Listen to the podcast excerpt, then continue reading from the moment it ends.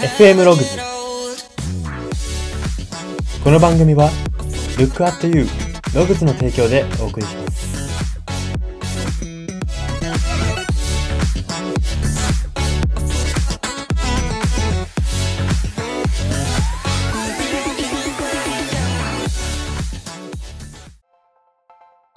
どうも。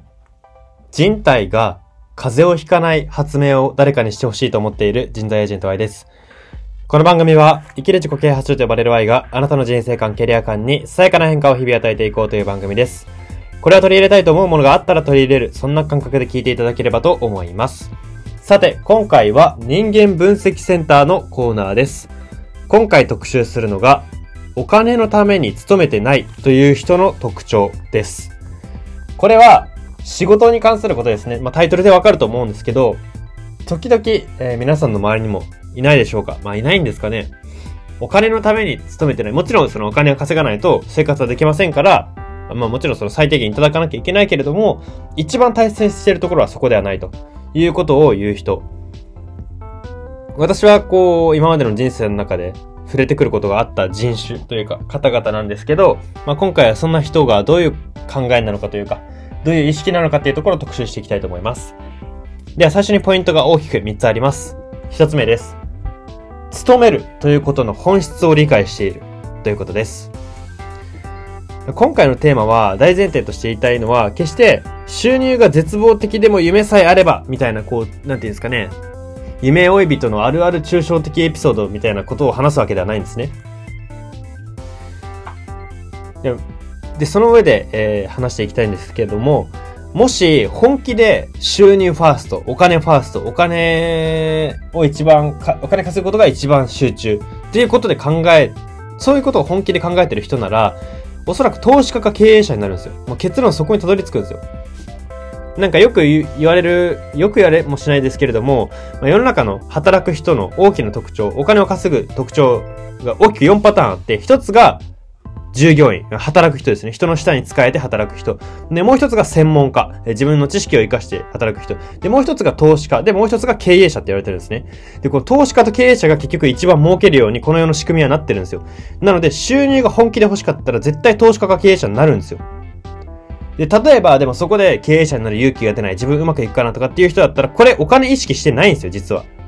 お金大事とかって言ってますけども、それよりも大事なものがあるから動けないんですよ。だからそういう観点からしてもですね、収入ファースト、お金ファーストで本気で考えてるなら、さ、サクッと投資家か経営者になってるんで、そもそもこれタイトルお金のために勤めてないってことは、つまりこの主人公というか、テーマの人は勤めてる。誰かの下に使えているというか、まあ従業員なわけじゃないですか。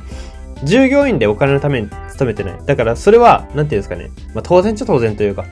あなんか使えているのに収入ファーストって言ってるのは矛盾ってことですね。だから、あ今のところと重なりますけれども、ここから何が言えるかっていうと、勤務する、人の下に使えるというのは、潜在的にお金以上に別のものを優先して求めてるということなんですね。例えばですけれども、よく、あの会社は収入がいいから行くみたいなことを言う方もいますけれども、これ違うんですよ。本当に収入を求めてるんだったら、あの、割に合わないです。人の下に働くのは。あの、時給換算しても絶対、こう、人の下にいる限りは、まあ、どんな、どうなんですかね？日本で一番、あの、収入が、給料が高いって言われてるキーエンスっていう会社の方でも時給に換算すると約8000円ぐらい。あれ、1万円でしたっけ、まあ、8000円ぐらいって言われてるんですね。一番で8000円なんですよ。明らかに部が悪いんですよね。でも投資家とか経営者とか、まあフリーランスの、フリーランスって言ってもまあまちまちですけど、そういう方々っていうのはどれぐらい稼いでるかっていうともう普通に時給10万とか20万とかザラにいるんですよ。日本のトップで8000円ですよ。こういうとこからしても明らかに収入ファーストでできるのであれば勤務することっていうのは部が悪いと。だから、この1点目、勤めるということの本質を理解しているということがまとめられます。では、ポイント2つ目です。ノウハウや現場間の吸収を働く上で大切にしているということです。まあこれ要するに、ちょっと抽象的ですけども、個としての成長ってことですね。個人としての成長を求めてるってことなんですよ。自分という人間が立派な大人になるため、立派なビジネスパーソンになるため、えー立派な業界人になるため、その成長をテーマに掲げてるんですね。例えばですけれども、私人材エージェントなんで、じゃあ人材エージェントに例えると、人材業界のノウハウとか、まあ、人材業界実際現場どうなってるっていうこの現場感とか、こういったものっていうのはやっぱり働かないとわからないんですよ。外から見て分析したりとか、分析した記事読んだりしてもわかんないんですよ。肌感覚で掴まないとわからないものなんで、これを吸収する意識が、こういうお金のために勤めてないっていう人は、えー、人一倍あると言えます。でですね、このノウハウとか現場感とかそういうところにまで目向いてる人の多くっていうのは、その今働今働いてる会社、業界で勤めた先の自分という個人の未来見据えてたりするんですよ。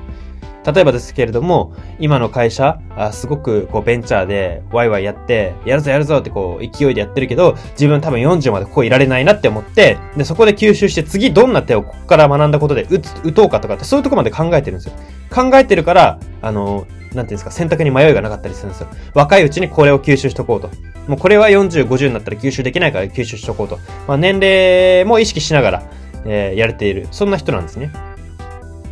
で、まあ、ここからやることっていうのは、勤務っていうのは目的ではなく、一個人の人生を変える手段にもなるってことなんですね。手段にもなるというか、勤務はもともと目的ではないですよね。勤務って何か達成するためじゃないですか。で、お金、さっきも言いましたけども、お金稼ぎたいんだったら、人の下で働くの分が悪いんですよ。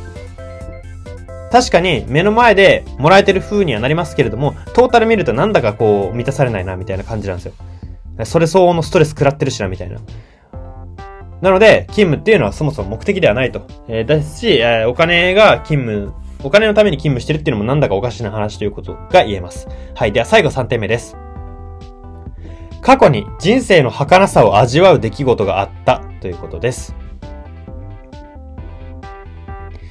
まあ、今日のテーマに絡めて言うならば、お金ではどうにもならないことに直面した過去があるって感じですね。じゃあお金ではどうにもならないことに直面したってどういうことかっていうと、例えばですけれども、じゃあ、すごく大好きだった恋人に別れを告げられた。まあ、これお金でどうにもなんない、どうにもなる人もいるんですかね？わかんないですけど、どうにもなる人がいたら、それはそれでちょっと別れた方がいいと思うんですけど、まあ、そういうのどうにもならないじゃないですか。とか、もっと、あれで言う、もっとシビアなとこで言うと、まあ、親族が亡くなったとか、これお金払ってもどうにもならないわけじゃないですか。まあ、こういう人生の儚さ、生命の儚さ、人付き合いの儚さ、他者に期待する儚さ、こういうものを、あの、明らかにこう、食らうというか、うわぁ、儚いなってこう、思わされた過去があると。そうなるとですね、やっぱお金のために勤めてないっていう発想になりやすいんですよね。なんていうんですかね。同じ、例えば親族の死を味わっても、まあ人はいつか死ぬからって思ってる人はもしかしたら、こう、なんていうんですかね、お金のために動いたりするかもしれないです。投資家とか経営者として。ですけど、ここでなんかもう虚しいなみたいな。人生って結局何が目的なんだろう？何のために、まあこれちょっとこんな重たいあれじゃないですけど、何のために生まれたんだろうじゃないですけど、そういう人生のそもそも論みたいなところを考えてしまう人というか考える人もいるわけじゃないですか。で、こういう人が人生の儚さを味わうことになって、で、結局、あの、お金は大事だけども、それで、なんか、人生を棒に振ったりとか、なんかお金のために勤めてるとかっていう矛盾言ったりとかするの違うなって、えー、なるわけですね。これは、この人生の儚さっていうのは他者と関わり合いながら生きる人間という生き物ならば少し少なからず考えさせられる、みんな考えさせられることになるテーマではないかなというふうに思います。まあ先ほどそのじ、人間はいつか死ぬからっていう人は気にしないみたいに言いましたけども、やっぱこういう人でも人の死とかではこう考えることがあると思いますし、あの、なんて言うんですかね。こういった出来事、えー、より、その、なんていうんですか、儚さを感じた時にですね、人は考えが変わるというふうに言えます。はい、そんな感じで、えー、ポイントはここまでにして、ここからは人生観、キャリア観に転用するとどういうことが言えるのか、その考え方のポイントを大きく3つご紹介していきたいと思います。1つ目です。会社が儲かる仕組み作りをし、やりがいを感じている営業部員もまた、その上の社長が儲かる仕組みの一つに過ぎないということです。まあ、これ勤務を否定するような内容になってますけども、勤務を否定しようとかっていうわけじゃないんですよ。現に自分も勤務の側なわけで。もちろんその否定するわけではないんですけど、ここで何が言いたいのかっていうと、儲かるが真の目的の場合は、勤務という選択肢は不適格だということなんですね。まあ、先ほども言いましたけども。例えば、まあ、この今言ったポイントを説明していきますけども、営業部員、営業、営業部の方ですね。こう自分の、自分の、じゃあ、例えばウォーターサーバー売ってたら、ウォーターサーバー買ってくださいって売る売るじゃないですか。で、売れたいや、すごいやりがい感じる。あ、なんか、なんていうんですかね。会社の仕組み作りした。会社の仕組み、えー、会社が、自分がこの会社をなんか立て直したみたいな。まあ大げさですけど。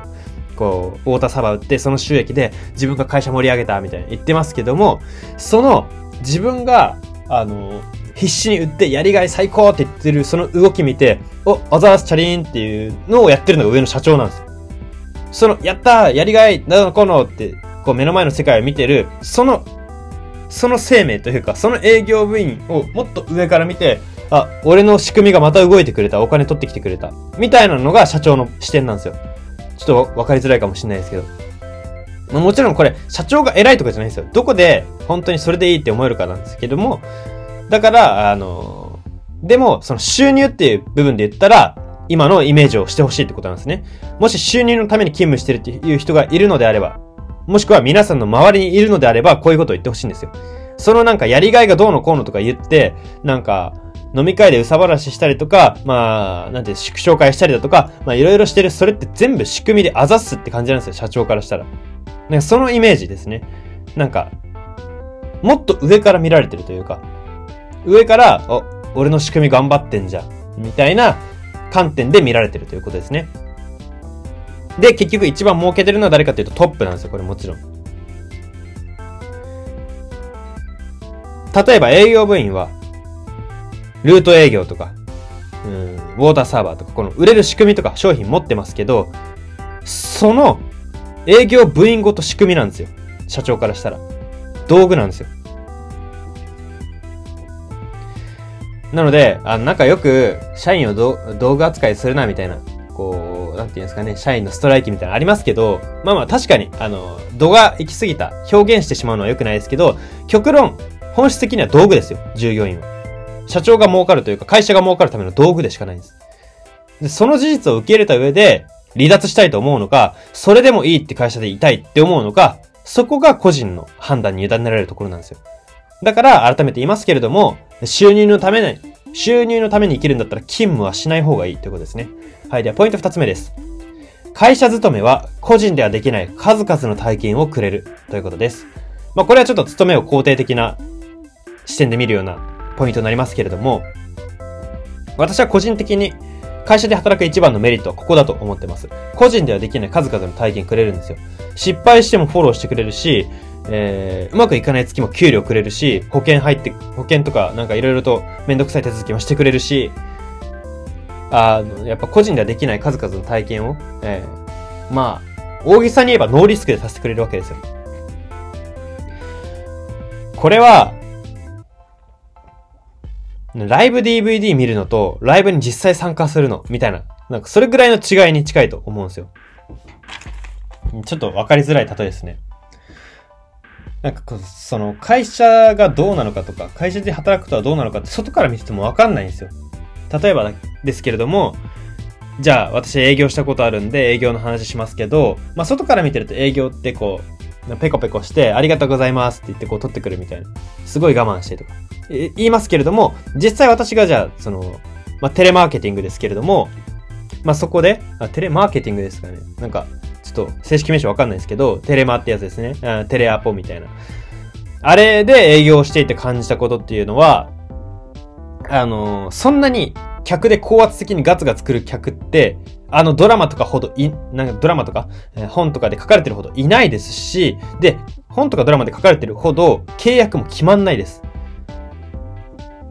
だからこういうのって働いてみないとわかんないわけじゃないですか。しかもその私が今挙げた実例だって、私の会社の中だけに過ぎないかもしれないわけですよ。結局中に飛び込んでみないとわかんないんですよ。ライブ DVD 見てて、うわこのライブ盛り上がってるなとか、なんか、例えばですけども、じゃあ、あーなんかすごい淡々とやってるなって思ったけれども、実際ライブ会場ではフリートークとかでめちゃくちゃ盛り上がったけど、そこは DVD では映えないからカットされてたとかってこともあるわけじゃないですか。だから全然わかんないんですよ。外から、あの、脚色されたライブ DVD 見るよりも、リアルでライブに飛び込んだ方が、本当の実態とか、本当は自分これ好きとか嫌いとか、そういうのもわかるんですよ。そして会社は個人ではできないそのレベルのことをさせてくれるんです。なので、やっぱり会社勤めからこうフリーランスになったり独立する人って最近増えてると思いますけど、これ人間心理として、えー、自然な流れなんじゃないかなというふうに私個人的に思っております。はい。では最後ポイント3点目です。人生の儚さに直面した直後に起こす行動、思考が人生を変えるということです。まあ、シンプルですけども、これすごく大事ですよね。儚さに直面した、じゃあ、どうしようもない別れがあったという時に、その直後、どんなアクションを取るかっていうのは、ここのアクションって普段のアクションの何倍もパワーを持ってるんですよ。例えばですけれども、じゃあ、尊敬していた上司が亡くなりましたと言った時に、なんかもう働くのやめようって思うのも、まあ一つ手だと思いますし、もう上司の分まで絶対勝ってやろうって思うのも手ですし、とにもかくにも直後に何か決めきってアクションを起こすことが大事なんですよ。なんか自分は、あなんか上司の分まで人生楽しもう。じゃあもうなんか田舎暮らししようって思うのであれば、もうその、その後から田舎暮らし調べたりとか、まあ実際に電話かけてこう移住したいんですってやってみるとか、いろいろできるわけじゃないですか。この直後にアクションを起こしてることが大事なんですね。直後に決めきってアクションを起こす。どうしようどうしようって迷ってると、ただただ人生辛くなってくるんで、ここで迷わないことなんですよ。儚さに直面したら次どうするかっていうところ、はっきりアクションを起こすこと、これが大事なんですね。なぜなら、普段のアクションの何倍もパワーを持つから。例えば、ここでポジティブな、え、アクションを起こせばですね、普段だったら5ポジ、5ポジティブポイントが入るとしたらば、なんか、なんていうんですかね、100、100ポジティブポイントが入るみたいな人生で、ちょっとわかりにくいポイント制の話なんですけど、それが人生を大きく変えるので、この直後のパワーを持った時のアクション、これは大事にしてほしいということですね。はい。まあ、これは儚さに直面した時に限った話ではなく、失敗を認めた直後などにも同じことが言えますね。自分で失敗を認めた時に、なんか、うわぁ、もう自分終わりだって思ったらもうこれダメなんですよ。この、ダメなんですよっていうか、終わりだみたいなネガティブな感情を持ったら、これもこれで普段の何倍もパワーを持つんですよ。普段のネガティブにちょっとなりましたとかじゃないんですよ。とんでもなく自己嫌悪に陥ったりとか、自信なくしたりとかするんですよ。直後にポジティブにいることっていうのはすごく大事なんですね。どの道でもいいんですけども、自分がポジティブでいることが大前提。これが大事だということです。はい、そんな感じで今回は以上になります。今回は人間分析センターのコーナーで、お金のために勤めてないという人の特徴を特集しました。FM ログズ今回の放送は以上になります。いかがだったでしょうか？はい、えー、リスナーの皆さんは今、うん学生さんもい、学生さんもいるかもしれないですし、社会人の方もいるかもしれないですけれども、今の環境で何を稼いでるかって自信持って言えますか？例えば学生さんだとしても、部活にいること、ここで何を稼いでるかです。仲間と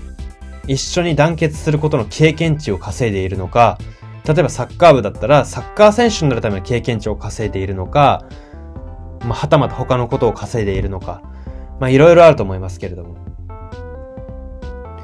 だからこれって別に仕事以外にも、あの、関わってくることで、何を稼いでるかっていう意識、つまり目的ですよね。何が一番の目的でやっているのかっていうところ、そこが整理できているとやっぱ仕事とか部活とかっていうのはあんまつまんないことっていうのはなくなるんじゃないかなっていうふうに思います。はい。そんな感じで今回以上になります。ここまでのお相手は、Y でした。